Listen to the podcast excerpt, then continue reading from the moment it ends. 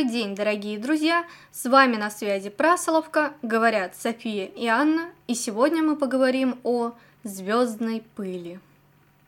Наверняка многие из вас в детстве, а может быть уже постарше, видели фильм «Звездная пыль», но мало кто знает, что оказывается он был снят по одноименному произведению знаменитого американского писателя Нила Геймана – Сегодня мы обсудим кратко это произведение и разберем, какие мифологические и сказочные составляющие находятся в этом произведении.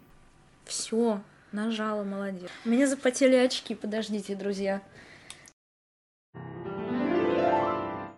Итак, немного затронем сюжетом, и уже из него рассмотрим все вытекающие обстоятельства.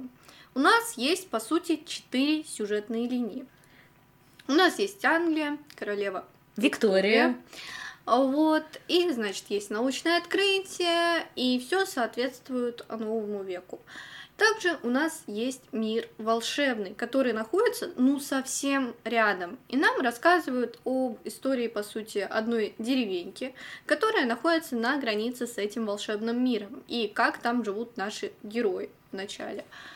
Значит, есть у них ярмарка раз в 9 лет, на которую съезжаются все, там, со всех стран могут приехать, из волшебного мира часто приезжают, и там продают различные диковинки. В общем, красота неописуемая, интересно, просто жесть как. Просто э, это единственный раз э, за все 9 лет, когда э, жителям этой деревеньки позволяется, во-первых, выйти за стену. За стену, да, которая разделяет волшебный мир и обычный. А во-вторых, это единственный раз, когда им позволяется увидеть вживую все эти многочисленные волшебные создания, там эльфы, ведьмы, гномы, кого там только нет на самом деле. Ну, тоже касается и волшебных существ, они тоже только в этот день могут посетить деревню. То есть вообще как-то пообщаться с людьми. Ну да, так сказать, сказать привет, познакомиться и так далее.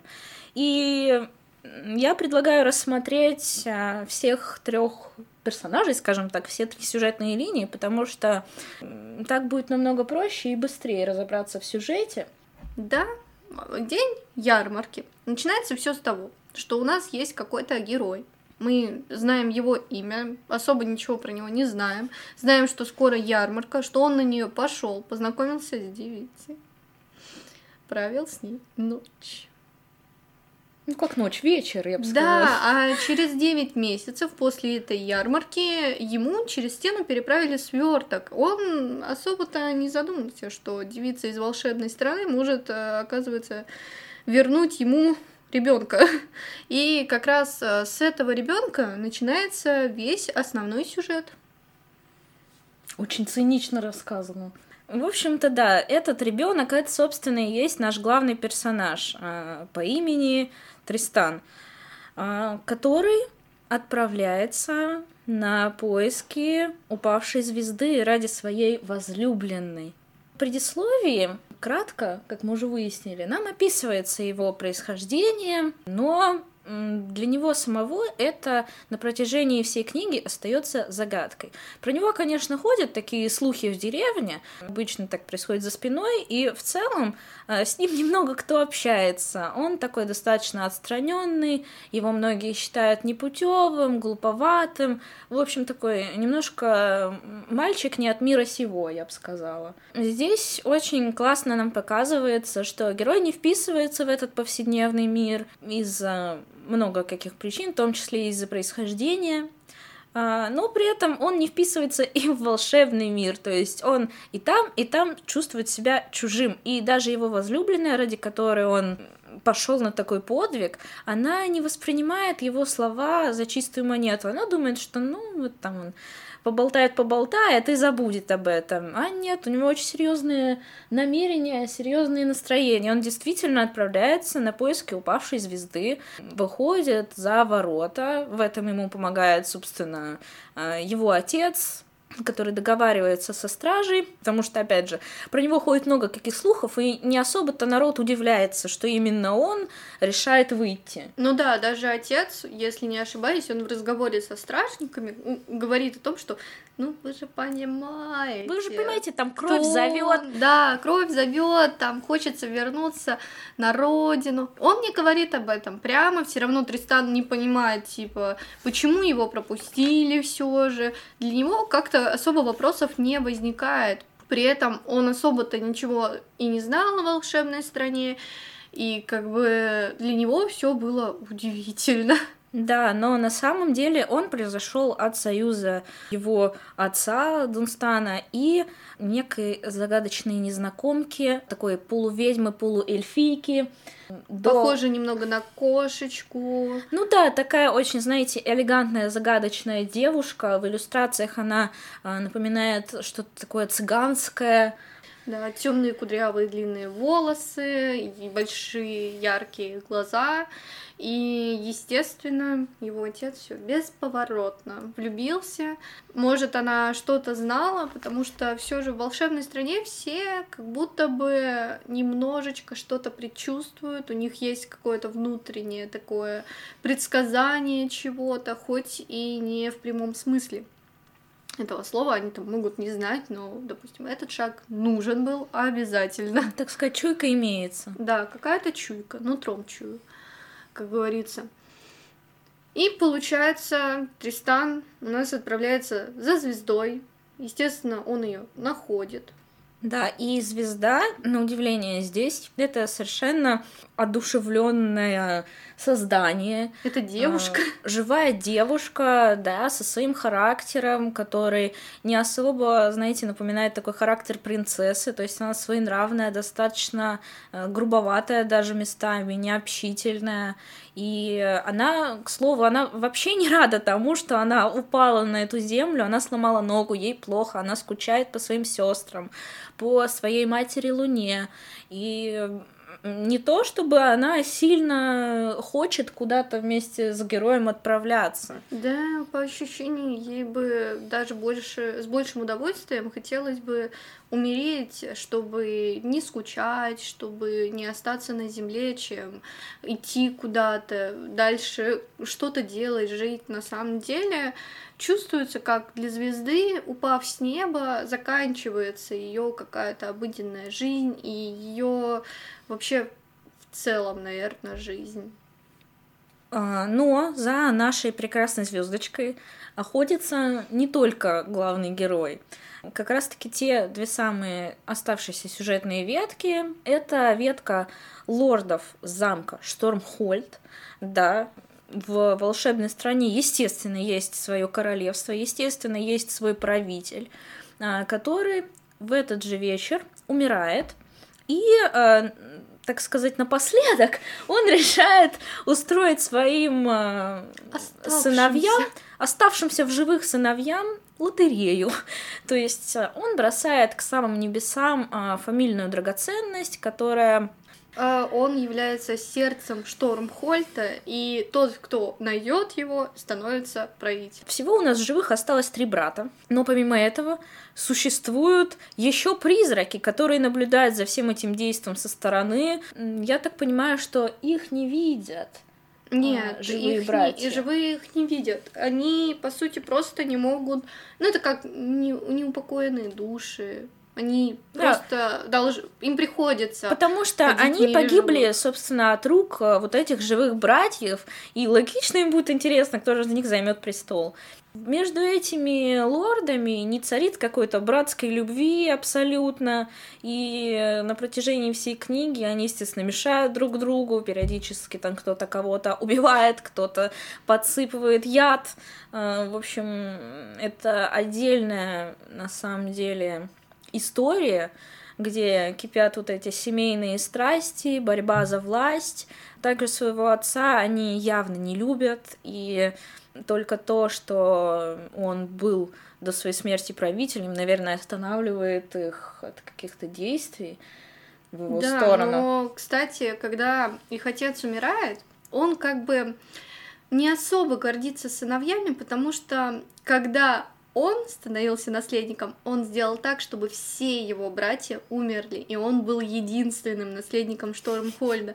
И поэтому, когда он видит, что у него в живых остается три сына, он как бы говорит им, я в ваши годы убил всех своих братьев вообще-то. Ну, он не прямым текстом так говорит, ну, намекает так, что, ну... Да, да, да, я вообще-то остался плохо... единственным, а вы как-то плохо да, постарались. Плохо поработали. И мы видим, что это просто, ну, семейная традиция. И там, кстати, указывается, что у него семь сыновей и одна дочь, о которой никто не вспоминает, никто не слышал. Но угу. когда вот у нас как раз-таки загадочная незнакомка встречается с отцом Тристана и так говорит с ним чуток, она рассказывает, что ее, она вышла погулять, ее приманила ведьма, Э, и в похитила, ее садах, можно сказать. В ее садах, и похитила, и держит на цепочке. Она в рабстве находится, и э, до самого последнего часа, до самых последних своих дней она не имеет права от нее уйти. Там даже есть прекрасное такое пророчество, да, которое ведьма ей дает незнакомка сразу же нам рассказывает, что она получит свободу в тот день, когда Луна потеряет свою дочь, если это случится на неделе, когда сойдутся два понедельника. Поначалу это кажется абсолютно белибердой. Но в конце, в конце вы поймете, в чем тут мы, соль. Мы дойдем до этого обязательно потому что это на самом деле, наверное, главная была для меня интрига во всей да. книге. Ну и в целом, с самого начала, когда ты узнаешь историю вот этой незнакомки, а потом тебе рассказывают про лордов э, замка Штормхольд, ты как бы понимаешь, так, ну, похоже, там что-то один плюс один сходятся и похоже равно два, но до самого конца мы не можем понять точно или нет. Примечательно, кстати, то, что именно брошенное э, правителем э, в небеса вот это фамильное украшение избивает ту самую нашу звездочку. То есть логично, что она хранит это украшение, да. Она ждет того, кому она должна отдать. Это как бы да, ее долг. Оно ей не нужно, она даже мечтает избавиться от него. Но именно вот этот э, марш-бросок в небо, он и запускает всю-всю-всю нашу историю. Это крайне забавно. Это так и есть. Я так и воспринимала это, когда читала, как лотерею своеобразную. Да, что-то лети, да, да. лети, правительство. Он просто бросил, но не подумал. А потом хоба, древние ведьмы. Очнулись. Внезапно у нас э, появляются э, древние ведьмы, имя которым Лилим. Их три, но имя одно. Да, мы чуть позже детально э, разберем эту особенность, потому что это на самом деле очень-очень интересная версия, почему именно так. Но если коротко, а, зачем им нужна звезда? Эти три древние ведьмы некогда были супер могущественными, супер известными и владели всем королевством благодаря своей силе. Но у них есть э, тоже такая небольшая особенность. Чем больше они расходуют свои волшебные силы, тем быстрее они стареют. Причем умереть не могут. За силу надо платить. Да, и для того, чтобы запустить э, новый цикл реинкарнации, я это называю, ну, да, как молодость вернуть обновить. себе молодость, а, они должны скушать сердце а, упавшей звезды. Упавшей звездочки.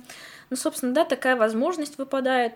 И здесь они у нас тоже устраивают лотерею, на этот раз кровавую, да, потому что ну, они жребий, да, решают, кидают. кто из них э, отправится на охоту. Они поймали бедного зайчика, там Гейман весьма в подробностях расписывает, да, кому достается сердце и каким образом. И, естественно, как могло быть иначе, на дело отправляется самая старшая сестра. У них осталось от прежнего могущества только э, зеркало, которое запомнило те времена, когда они были молоды, красивы, могущественные. И сохраняет облик, чтобы как раз-таки, когда они съедят сердце, отдать его им, и в зеркале остается по сути старуха, если я не да. ошибаюсь. Да. Как бы через зеркало они, скорее всего, сохраняют свое бессмертие. Ну да, то есть это мне напомнило немножко как в портрете Дариана Грея, да, знаешь, да, когда да, есть истинная э, их душа заключается в каком-то предмете, Они долго ждали, чтобы появилась новая звезда. Наша старшая сестрица берет остатки, у них как бы они все же экономки, молодцы девочки, откладывают на будущее, все же думают о себе. И, значит, они э, отдают сестре, как бы, ну что ж, держи, отправляйся. Она съедает, к ней возвращается молодость, и она идет, также встречает звезду, пытается ее убить, и как раз-таки все вместе, оно в какой-то момент пересекается. Пересекается и лорд, и Тристан, и звезда, и ведьма, да, и кстати кажется, ну вот он момент, вы же все найдете, все узнаете. Но весь прикол заключается в том, что эти герои, они вообще не подозревают о том, кто они друг для друга. Да. А, когда лорд едет в одной карете со звездой, он вообще не... Не, лорд не ехал в одной карете, он ехал вместе с Тристаном искать, э, как бы Тристан ехал искать звезду, а лорд Но потом ехал искать ожерелье, потому что, да, у лорда типа руны, и он такой, блин, меня руны ведут туда же, куда и тебя, что-то... Они не сложили, кстати, 2 плюс 2, и у них не получилось Да, 4. и потом, когда они познакомились друг с другом, то есть э, лорд-то со звездой встретился в итоге, он вообще извините меня, не вкурил, в чем, в чем прикол и что Он не понял. происходит. Причем и ведьма, опять же, у ведьмы была цель не просто так убить звезду, достать сердце, а главное было, чтобы звезда была в этот момент счастлива, она сияла, потому что если она будет сиять, сердце будет иметь большую силу, а это значит, его хватит ну, прям на много лет. Вот, и поэтому она построила свой домик, куда добрались все путники, лорд хотел просто остановиться на ночлег. Его в итоге что сделали? Правильно, убили. А звезду пытались убить, но не удалось. Тристан Бедный, Молодец. Бедный пожертвовал собой, своей рукой, своим здоровьем ради да. того, чтобы э, вызволить нашу красавицу. Ну и этот жест, собственно, он окончательно связывает наших героев, потому что у звезды есть обязательства в таких случаях, когда ей кто-то спасает жизнь, она обязана, она не может просто нарушить этот запрет обязана вечно быть с этим человеком. Да, по сути, находиться рядом с ним. Как бы это привязало ее к нему, но не какими-то физическими способами, способами, а скорее каким-то договором. Кстати, насчет договоров. Их в волшебной стране крайне много, всяких разных. У каждого существа есть какие-то обязательства перед да. другими, еще что-то. То есть даже вот этот закон в семье лордов, что их много сыновей, и они должны убивать друг друга, хотя, казалось бы, не обязательно. Да, наверное. то есть каждый кому-то должен. И э, там есть своеобразная иерархия, то есть э, есть существа более могущественные, поменьше, поменьше, совсем прям какие-то незначительные. Но у них есть определенная преемственность, которая прямым текстом, опять же, не прописана, но если вы внимательно читаете, то вы можете это уловить. Итак, наши герои все пересеклись. Дальше, естественно, звезду спасли, Тристан убежал со звездой, там какие-то еще приключения, они все же вернулись, и кажется, вот он конец. Лорды все умерли, кажется, что конец для Штормхольда. А, и что у нас? И ведьма, уже не такая молодая, она уже тоже, она все еще пытается поймать звезду, но что-то как-то не очень. И, значит, все наши дорогие персонажи, оставшиеся в живых, они в итоге встречаются на ярмарке. Это самый интересный момент, потому что посмотрите, насколько по-разному течет время в обычной жизни и в волшебном мире. Хотя они находятся буквально вот ну, за стеной друг от друга, их ничего больше не разделяет. Да, кстати, об этом мы об этом ничего не сказали, но Тадристану, когда он уходил, было 17 лет. То есть остался год примерно до новой ярмарки. Угу. И получилось так, что когда он вернулся, была ярмарка, а это значит, что прошло не меньше девяти лет с их путешествия. Хотя ему показалось, э, в, и, ну и в принципе так и есть, э, не в волшебном мире прошло не больше недели, да. И внешне он изменился очень сильно. Когда он встречает своих родителей, э, они не узнают его, и он даже не узнал свою сестру, которая так выросла, превратилась из ребенка в настоящую женщину. Его возлюбленная уже отчаялась увидеть его. И, в принципе, все отчаялись его увидеть. Она винит себя в том, что, как она думала, она послала его на верную гибель, и на самом деле все его путешествие, как кажется, было зазря, поскольку она еще до его героического обещания была влюблена в другого и была с ним обручена. Да, ей сделал предложение мистер Мандей. И когда возвращается наш дорогой Тристан, он пошел за стену, чтобы встретиться со всеми знакомыми, со всеми поговорить. Он пошел к Виктории, говорит с Викторией, узнает обо всем у Виктории. Такой, что, что, вау, да класс, молодец, и он дает ей как бы согласие, типа, да блин, выходи за него замуж, ты его любишь, вообще класс. Как бы он уже не так влюблен в нее. Для него то как будто на самом деле, что в волшебном мире действительно по его внутренним ощущениям прошло 9 лет, потому что он очень сильно изменился. За как бы неделю так не изменишься, а вот за 9 лет все же как-то да. Он э, повзрослел, мне кажется, в восприятии мира, в отношении к людям.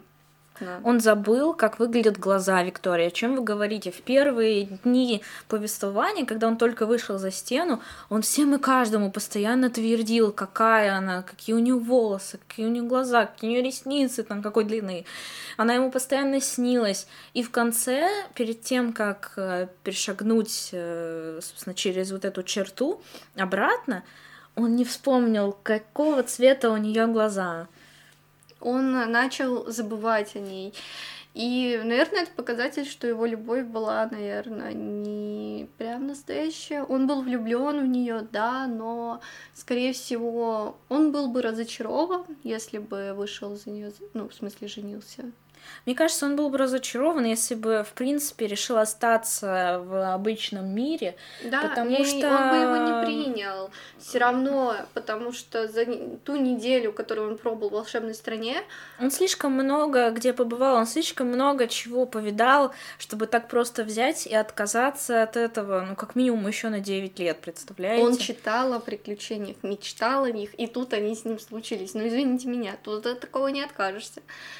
И как раз мы подходим к тому моменту, что э, несмотря на то, что Тристан со всеми встретился, рассказал, что он все же добыл звезду, он не может перенести звезду через стену, потому что тогда она будет просто куском камня. Потому что в обычном мире, как известно, да, ходячих звезд не существует, как мы с вами знаем, к сожалению, да. Я бы не отказалась от такой подружки. И Здесь происходит дилемма, то есть э, перед героем намеренно ставят выбор. Либо ты сейчас возвращаешься с э, обычным камнем и, собственно, сам э, становишься совершенно заурядным человеком да. и забываешь все свои приключения на всю оставшуюся жизнь. Либо ты отказываешься от семьи, которую всю жизнь считал своей. Ну, не то чтобы отказываешь, скорее делаешь выбор в сторону чего-то действительно интересного, яркого, узнаешь правду о себе. Ну, это плюсы. Да, да, это, то есть плюсов как бы больше, чем минусов, потому что реальный мир его не принимал, у него не было друзей, он был одинок, а тут хоба, он в волшебном мире, у него друзья, девушка. Все ему помогают, все, помогают, все как-то подстраиваются, в общем, куча интересных приключений, магия, в конце концов, ну кто откажется? И, естественно, наш герой остается в волшебном мире. И вот мы подходим к тому, что на этой ярмарке, во время ярмарки происходит свадьба Виктории, бывшей возлюбленной Тристана, и, и мистера Мандея. Это все происходит не в какой-то там день, а в понедельник.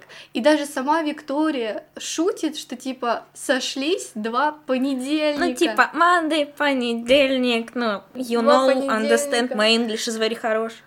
Вот, и получается, что заклятие той незнакомки, а она опять на ярмарке, кстати, снимается, она становится свободной, она подходит к Тристану и такая, сына корзина, ты вообще-то наследник. Все мои братья умерли, а я вообще-то принцесса, дочь правителя Штормхольда. Он сразу опешил, потому что понимает, что а, как бы он не готов к этому, ему хочется путешествовать, хочется посмотреть мир, как бы. Но он только он туда попал. Да, только попал, только начал что-то изучать, только молнию поймал, еще что-то. Естественно, он был не готов. Он говорит: "Мама, садись на трон, я приду" мы попутешествуем сейчас с моей подругой, и мы к обеду обязательно вернемся. В итоге, да, обед и путешествия затягиваются на много-много лет, на долгие годы, и то они э, они возвращаются до конца. в город, уже при... ну, он престарел, а звезда, естественно, молодая, потому что она не стареет, она бессмертна они до конца так и не смогли исследовать полностью всю волшебную страну, настолько она была огромной и большой. Да, они просто, он почувствовал, что, ну, пора что-то как-то осесть, уже как-то отдохнуть. Силы уже не те. Силы уже не те, он возвращается, начинает править, поправил немного, ну и пора на бы, покой. Да, такой. пора на покой. Он он смертный, то есть он не бессмертен, он не может там прожить тысячу лет как звезда. И, естественно, э, звезда становится новой правительницей Штормхольда, которая всегда прекрасна, ее все любят. Точно мы не знаем ни как она правила, но просто в конце автор как бы говорит, она была самой доброй, самой классной, самой э, такой справедливой, лучшей правительницей за все года. За все года. Но и можно понять, потому что после нее никто не мог править. Э, хоть звезда и была в образе девушки, она не могла родить ребенка. Да. И, естественно, она осталась как бы одна, смотря каждую ночь на звездное небо и думая о своих сестрах, матери, все равно концовка хоть и хорошая, она меланхоличная для очень. звезды печальная. Потому что на самом деле, да, она обрела как бы власть, скажем так, она обрела любовь э, и все ее любят, но она потеряла свою прежнюю жизнь, она потеряла свою семью, Э, родителей. И, в принципе, она как не была счастлива на этой планете, грубо говоря, земной, так она и осталась на ней несчастлива, несмотря на все плюшки, которые получила. Да, ее не было целью там, стать властительницей или что-то такое, поэтому это ее, наверное, и не сильно радовало. К слову, в концовке на ярмарке, чуть-чуть опять вернемся, а, там вновь появляется наша ведьма. Уже совсем старуха, извините, магия как бы используется, Чу-чу. да, заканчивается, и старуха как бы говорит, я твое сердце сейчас украду вообще-то. Она уже совсем согнулась, она не может да, передвигаться да, да, без да. палочки, и звезде становится ее жалко, настолько она вот бедно выглядит. От прекрасных царственных одежд остались одни какие-то жалкие лохмотья, угу. и ну, ее невозможно не пожалеть здесь. И звезда говорит ведьме, мое сердце уже принадлежит другому, ты не можешь его забрать. Ну и в этот момент мы уже понимаем, что Тристан молодец. Супер романтик. Молодец. Он взял сердце девочки, все же смог. Сам ее полюбил, она его полюбила. Наконец-то все началось с чего? С ругани, а закончилось чем? Любовью. Ну, классика. Классика отчасти, да. И в целом, наверное, это весь сюжет, если если не вдаваться прям в подробности всех приключений, а их там, поверьте, очень-очень много, это только лишь малая часть, самый поверхностный, наверное, пробег по этому сюжету, потому что Гейман, он сам по себе очень большой сказочник, несмотря да. на то, что сказки у него взрослые, темные, мрачные. И именно но... аннотацию к этому произведению он так и написал. Это сказка для взрослых. Да, но тем не менее, это все же сказка. И там вы найдете и летучие корабли, которые собирают молнии, и каких-то гномов, фейри, разные. единорогов, э, которые там соперничают с царем зверей и все, что только вашей душе угодно. И опять же, его мир, он настолько огромный, э, яркий, красочный и разный, что про него можно целый цикл книг написать, мне кажется, и то этого будет мало. Теперь углубимся наконец-то в мою самую любимую часть, в мифологию, потому что Гейман, помимо того, что он делает а, отсылки самые различные к другой массовой культуре, потом узнаете, какие именно отсылочки, он очень большое внимание заостряет именно на мифологии. Какие же существа у него встречаются? Ну, давайте ну... по самым основным персонажам просто пройдемся, потому что существ действительно очень много мы видим, что здесь огромное значение имеют и природные явления. То есть у нас звезды, как бы для нас это как бы ну что-то там в небе, далекие звезды. Они оказываются настоящими живыми существами, у которых есть душа. То есть это э, звезды сестры и их мать Луна. Да, кстати, Луна здесь именно в женском обличии предстает, и все небесные светила здесь предстают в женском обличии, как э, тоже такое есть э, ну не то что возвеличивание женщины, восхищение, скорее, я бы сказала, женщины, ее вот эта вот какая-то всеобъемлющая душа, которая правит э, над всем миром гораздо выше, чем там какие-то королевы и правительницы, это впечатляет. И это, кстати, на протяжении всей книги чувствуется, да. не только в этих героях, как но и во всех. Мать, она главная, она э, заботится о своих детях, беспокоится о них. Потом единороги которые тоже, по сути, относятся к детям Луны, потому что единственный единорог, которого мы встречаем э, по ходу сюжета, он находит общий язык со звездой, она чувствует к нему большую близость, и я думаю, из этого можно как бы понять, что единороги, они как бы тоже дети Луны. Возможно, это как братья, там, домашние питомцы звезд, кто знает. Но также я как-то до этого слышала о том, что единороги это тоже такие ночные существа, которые светятся ночью, и они как раз-таки питаются силой Луны, силой звезд, и поэтому они ну, тоже важны. Почему же ведьма как бы э, считает, что, ну да, звезду не, попа- не поймала, но зато вот единорога убила. Она радуется, потому что единорог обладает большой магической силой, и рог единорога особенно важен. Да, и много где в каких мифологических сказаниях упоминается про слезы единорога, да, да, которые да, да, да. там приносят и богатство, заставляют видеть клады, да, как живая вода, это его слезы. К слову, самая первая сцена, где мы встречаем единорога, это его бой со львом.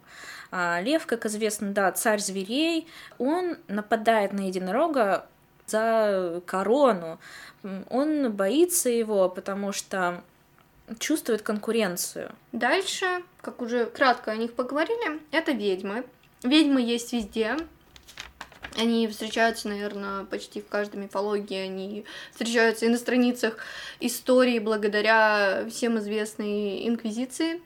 Угу. И ведьмы здесь это, конечно, особенные, мне кажется, существа, потому что у них есть своя ранговая система, то есть там, опять же, есть вот ведьмы Лилим, которые являются главенствующими, наиболее сильными. Да, и то есть кстати, остальные ведьмы им подчиняются. Лилим одни из самых старейших ведьм. Но это даже больше не ведьмы, мне кажется, ведьмами это просто для упрощения их назвали. На самом деле, если углубляться в историю древнееврейской мифологии, они встречаются и из древнееврейского э, лилим переводится как ночные духи.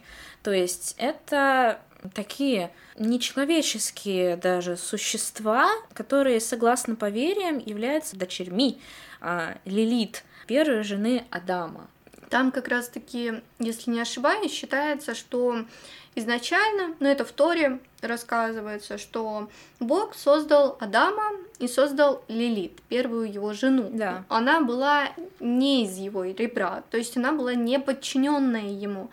Она и... была создана из такого же праха, как и он. Да, и она не хотела ему подчиняться. Она была своенравная, красивая, Э, действительно прекрасная женщина по всем понятиям. И за это как раз-таки ее вроде бы изгнали за да, то, что она, она не хотела поплатилась за это.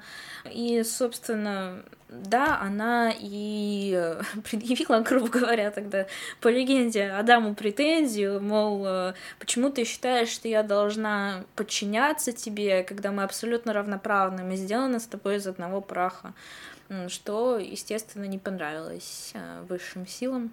Да, а потом Бог решил, что больше такого мы не делаем, и сделал из ребра Еву.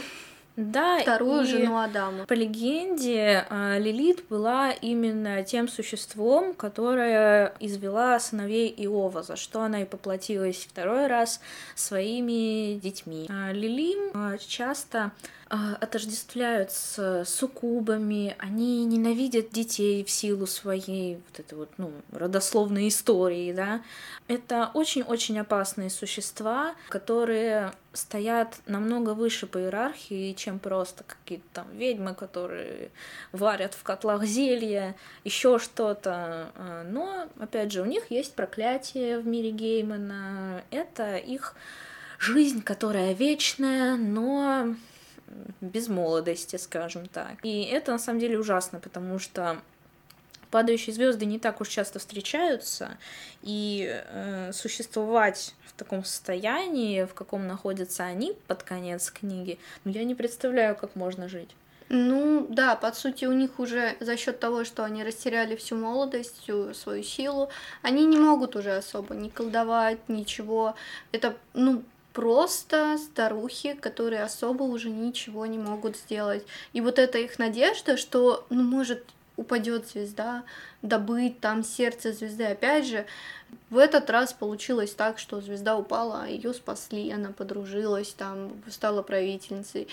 А что если каждый раз так будет проходить? И сколько лет им приходится проводить вообще в заточении такого образа старухи, находясь, по сути, за зеркалом?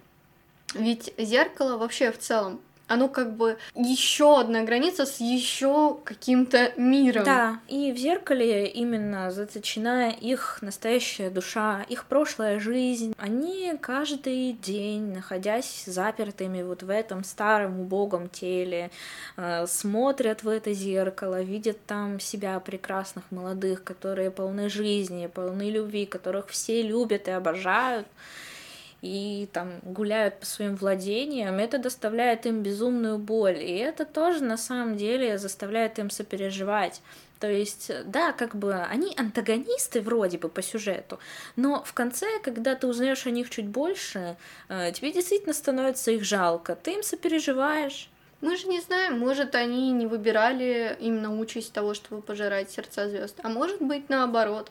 Они, когда захотели иметь большую силу, они как раз-таки выбор... поняли, что вот звезда, она имеет большую волшебную силу, надо съесть ее сердце, и тогда вообще класс будет. И, возможно, да, это был их выбор. Мы ничего особо про них не знаем.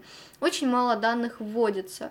Как раз-таки это зеркало, как уже было сказано, напоминает нам и портрет Дариана Грея, угу. и в то же время указывает на причастность зеркала как магического какого-то предмета, который, ну, мы часто видим и в сказках. Да, Белоснежка и Семь гномов, пожалуйста. Да, первое. то есть зеркало чаще всего является предметом для связи с чем-то, с кем-то, чтобы увидеть что-то, что мы не можем просто так увидеть глазами, там мы обращаемся, свет мой зеркальце, скажи, покажи.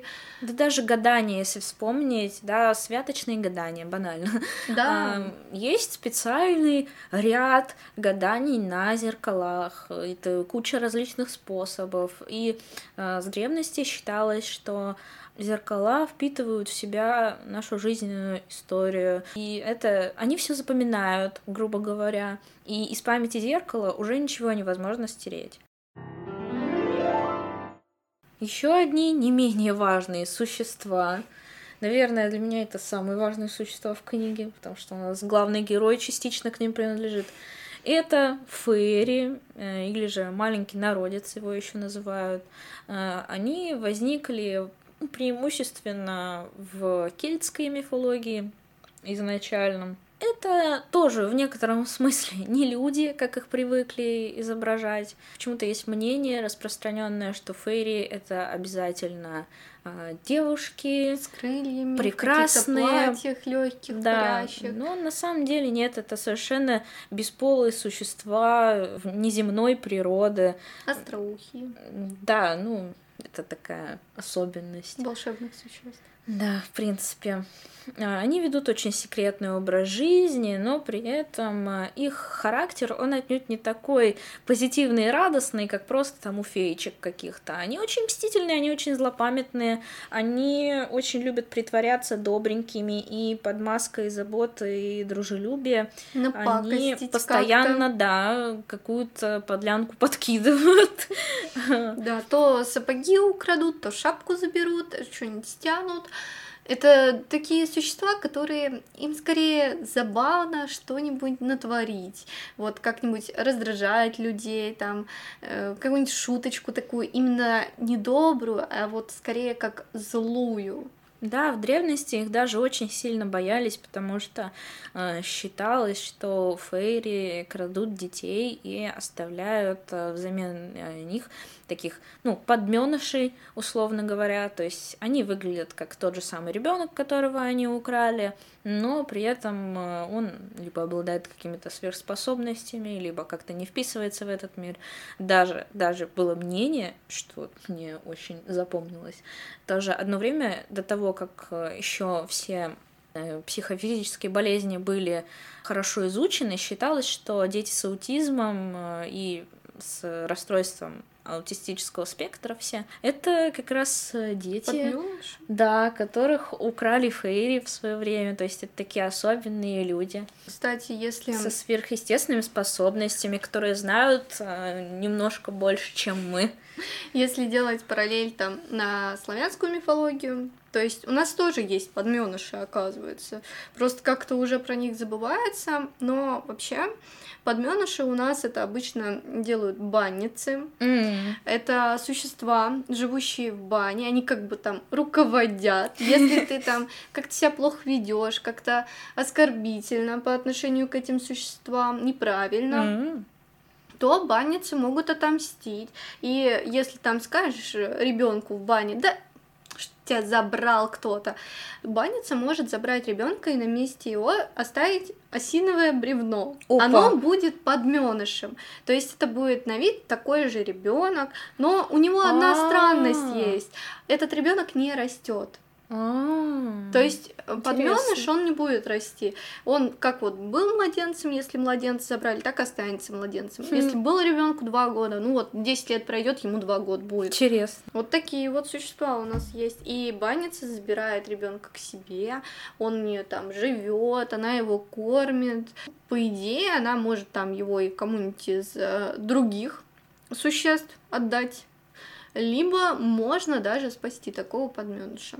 Как? В общем, нужно и имя узнать, и э, собрать какие-то вещи, чтобы, ну, М, одеть ну, выку- человека. выкупить, грубо да, говоря. по сути, это будет выкуп, выполнить задание банницы, там, М. разгадать загадку. Она как раз-таки вот ставит эту загадку, что, мол, определи, какая из трех этих девиц та, что тебе нужна. То есть там, ну, как бы, может быть, выкуп, как вот жених будет у М. подменыша, по сути. ну, Интересно. у ребенка, которого подменили, или там э, жена. Ну, то есть тоже свой способ, но чаще всего такие подменыши оставались подменышами, и Мгм. что ты сделаешь. Потому что, э, насколько я знаю, выкупить ребенка, если его украли Фейри, уже никак нельзя, поскольку у Фейри тоже есть обязательства перед более высшими существами. Они должны отдавать им своих детей. И единственный способ э, спасти их это, собственно, красть человеческих детей. К сожалению, тоже такая грустная правда, которую они не выбирали.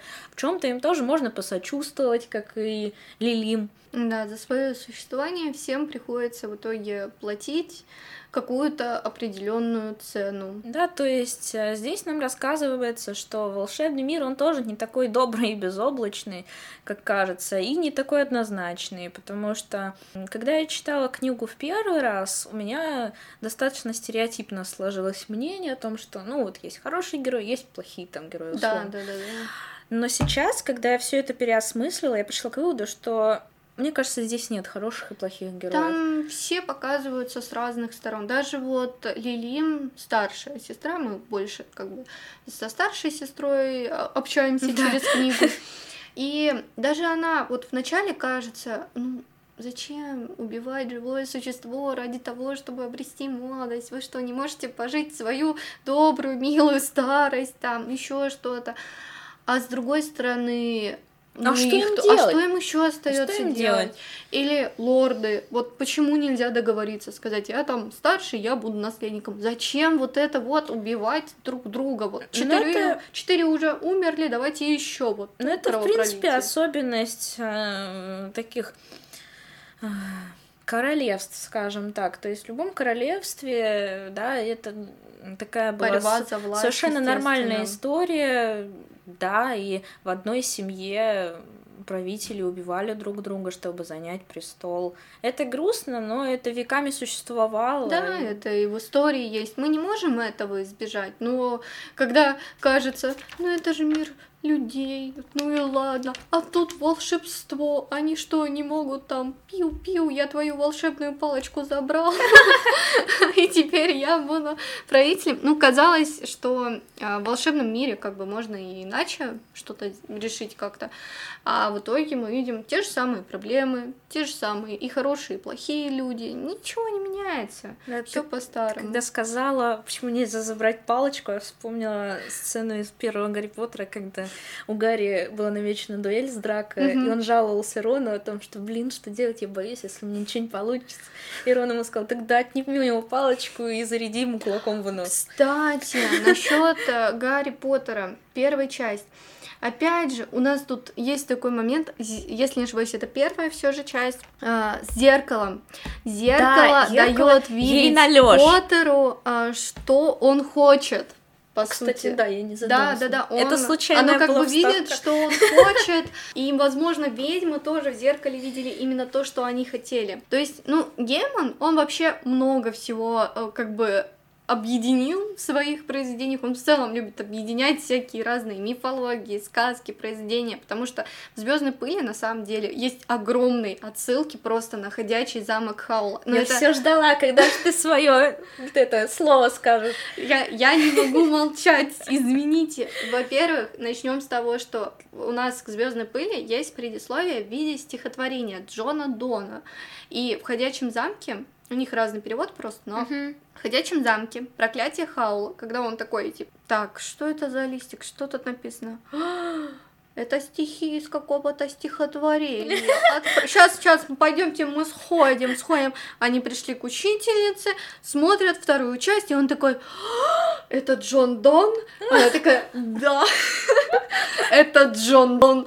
И как бы там строчки из-за разных переводов чуть-чуть разнятся, но смысл один и тот же. То есть одно и то же стихотворение не зря упоминается к этим двум произведениям. И в «Ходячем замке» у нас как бы Каул пошел за падучей звездой и отдал свое сердце звезде, mm-hmm. а та, по сути, ну, они скрепили договор, и они не могли быть друг без друга. То есть Кальцифер это же падучая звезда, как бы. И тут у нас Тристан идет в другой мир, потому что Хаул тоже, он из обычного мира, просто Уэллс там как бы Ривердейл, здравствуйте, и он пошел в волшебный мир. И Тристан идет в волшебный мир, ловит звезду, ну, находит звезду, и в итоге отдает ей свое сердце, а она отдает ему, и они Ой. скреплены договором. Ой. И то же самое противостояние ведьмы, что главная ведьма пустоши в ходячем замке, она тоже как бы ей нужно новое сердце, Кстати, чтобы обрести да, большую силу. Хорошая мысль. Да. Еще двери вот эти, которые соединяют да, обычный да, да, мир да, да, и да. волшебный мир. Вот и получается в Звездной пыли у нас тоже ведьма охотится за сердцем сердцем. То есть, как бы, извините меня, но если это не большая такая отсылка, то я не знаю, что это. И в целом, Тут можно провести параллели с кучей сказок на самом деле. Я помню, есть какая-то история про пиратов или людей, которые ловят молнию. Я не могу вспомнить точно эту легенду, откуда она, но она вообще встречается. Ну да, такое есть да, в славянской да, да, да, мифологии. Да. Есть такое в мифологии, когда и ловцы молний, которые торгуют потом именно на ярмарках. Угу. То есть, опять же, эти все ведьмы, падающие звезды, правители, все это, оно везде перекликается. С учетом того, что изначально у нас сказки, хоть и кажется, что эта сказка была оттуда-то. Нет, оттуда-то. Они все между собой связаны. Они встречаются похожие в разных странах, в разных мифологиях, казалось бы. В этой истории, в ней, в принципе, сохранен полностью классический сюжет сказки. У нас есть главный герой, не особо примечательный, не особо да. умелый, не так, чтобы сильно сильный, скажем, извините, но может так извините есть. Извините за прямоту. Да, ну извините за прямоту, но так и есть, который идет не знаю куда, чтобы принести то не знаю что. Классический да, у него сюжет. Есть, если, кстати, у него вроде даже встречаются перепутья, когда ему да, нужно выбрать он дорогу. должен выбрать дорогу, там есть да. два указателя, ему периодически помогают какие-то существа, да, добиться своей цели. Да, mm. то есть у нас тут есть и волшебные предметы, волшебные существа, которые помогают нашим персонажам. У нас тут, опять же, часто встречается цифра 3 три брата, там, три ведьмы. Зачем три ведьмы, когда одна всю жизнь? Ну, я тоже задалась этим вопросом, да. но это такое классическое... Но это вот это классический строй сказки, когда ты вроде бы три раза какие-то повторы идут, еще что-то. Ты уже не сильно задумываешься, ты привык к этому строю, и тебе он понятен, несмотря ни на что. И вот у нас идет, как обычно, нам чуть-чуть рассказали про героя, он пошел в волшебный мир, все добыл, всех победил, приключения там начались, он их закончил. Потом сидит на троне счастливый с красавицей да, женой. Да, да, да. То есть он у нас как бы сам персонаж такой не глупый, но и не умный, не богатырь. Кажется, его все тут и не любят, как это часто у нас с главными ну, да, героев, да, да, да. Э, героями сказок. Такой немножко Иван дурак. Да, местами. немножко Иван дурак. Ну, правда, было ощущение, особенно в начале с этой Викторией. Иван дурак отдыхает. Кстати, мне сейчас пришла мысль, мне очень навеял вот этот момент, э, когда ведьма строит, ну, грубо говоря, силой магии, но все таки mm-hmm, строит да. свой домик, куда заманивает путников. Мне это очень сильно напомнило избушку на курьих ножках очень сильно. Ну, то есть, блин, это классическая схема. Что такое избушка на курьих ножках? Это врата из мира живых в мир мертвых, а Баба Яга — это хранитель этого мира. Поэтому, почему говорят Баба Яга — костяная нога? Потому что она, ну, одной ногой, грубо говоря, она стоит в мире живых, другой в мире мертвых. Когда э, человек умирает, то с его телом, естественно, э, совершаются различные обряды. И вот это вот, э, типа, поди сюда, милок, я тебя накормлю, напою и спать уложу, это классические похоронные обряды, которые не только в славянской культуре встречаются, но и во многих других. И, кстати, если э, посмотреть на историю, то избушки на куриных ножках, они реально существовали, у них был прототип. Но, правда, там были не куриные ноги, а такие столбы деревянные, и эти домики, они использовались как, ну, такие склепы древние, можно сказать, э, как усыпальницы они назывались. Когда Баба Яга еще просто, да, извините, но я не могла обойти этот момент стороной. Я очень люблю вот это все. Почему Баба Яга э, говорит, там, чую, русским духом пахнет? Mm-hmm. Потому что покойник, душа покойника, да, когда хочет перейти вот эту границу из мира живых в мир мертвых, мертвое тело, что делает? Ну, разлагается. Разлагается. Вот. Все достаточно просто и не сказочно на самом деле. Ну, кстати, мне все же больше кажется, что вот это вот когда ведьма у нас строит домик для приманки звезды, и, ну, всех, кого только можно, она не специально собирает, но собирает случайно. Мне кажется, это больше напоминает Гензель и Греты. Mm. Ну, кстати, и тоже. пряночный домик, когда ведьмы тоже... Есть же вот эта вот ведьма, которая стоит, строит себе пряничный домик, привлекает детишек, заблудившихся в лесу, или просто строит домик недалеко от э, детей, приманивает их и съедает. Ну, это грани одной и той же медали, на самом да, деле. Да, просто в разных культурах оно по-разному идет, естественно. И поэтому, конечно, ну вот сама как приманка, это, конечно, продуманный ход на самом деле. Ну, э, да, это классический сказочный ход, и Гейман насыщает свою книгу этими ходами просто на каждом углу. Только задумывайся. Вначале мы, конечно, сказали про то, что есть экранизация, и можно напомнить о том, что в экранизации немножко другая концовка. Я не смотрела, сразу скажу. Я много слышала, но у меня все не доходили руки, потому что у меня были предрассудки. Я надеюсь, что ты сейчас мне их э, развеешь. Экранизация очень хорошая и даже как отдельный, э, отдельное произведение.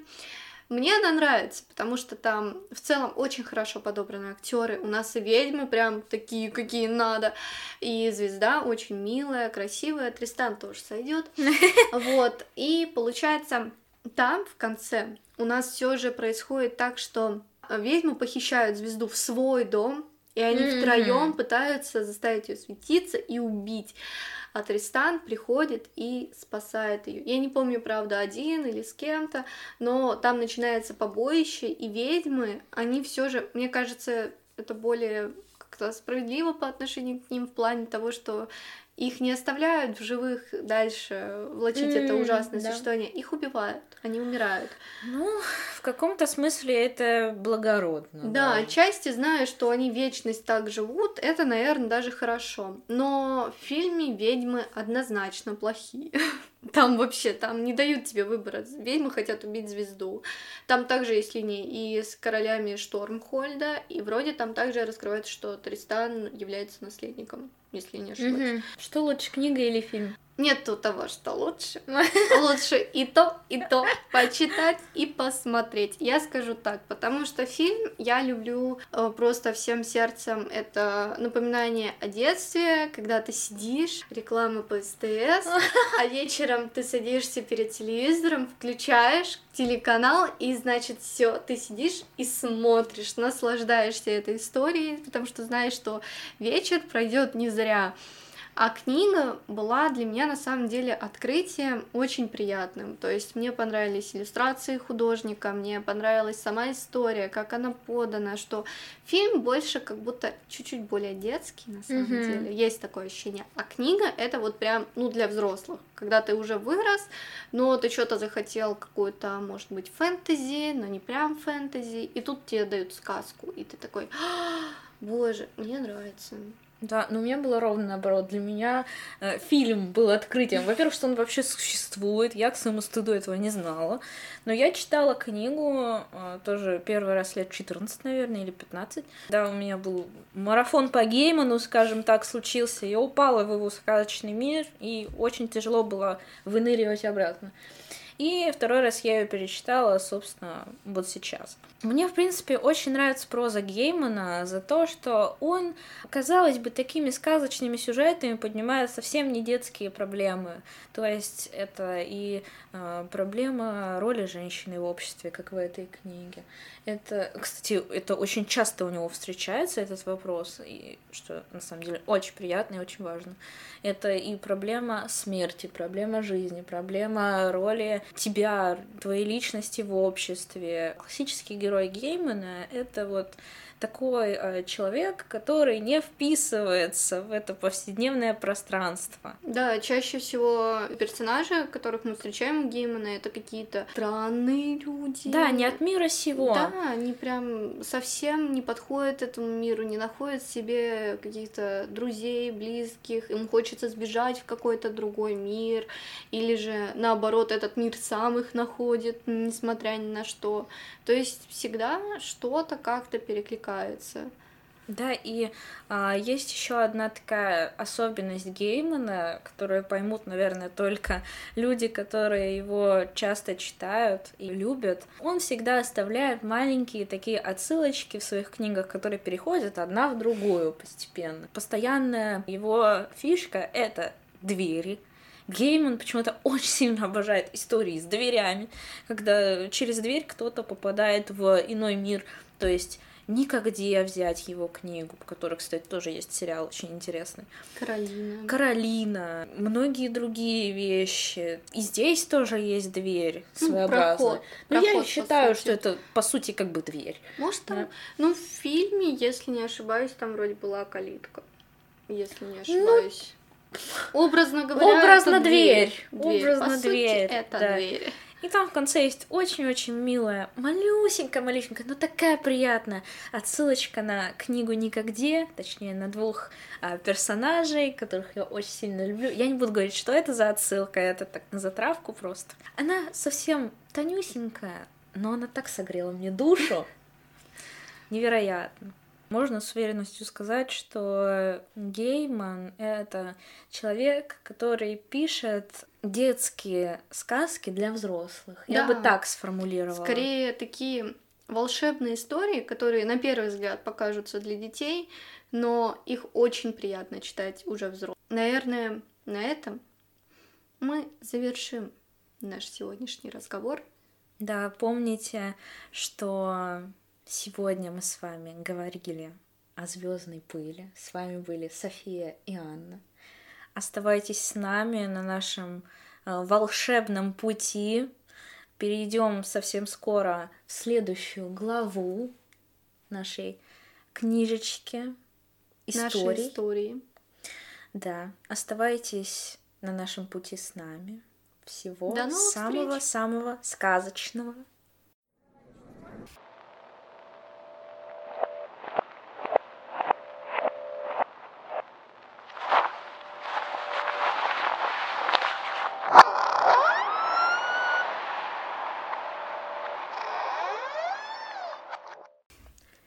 Фигню какую-то сказали.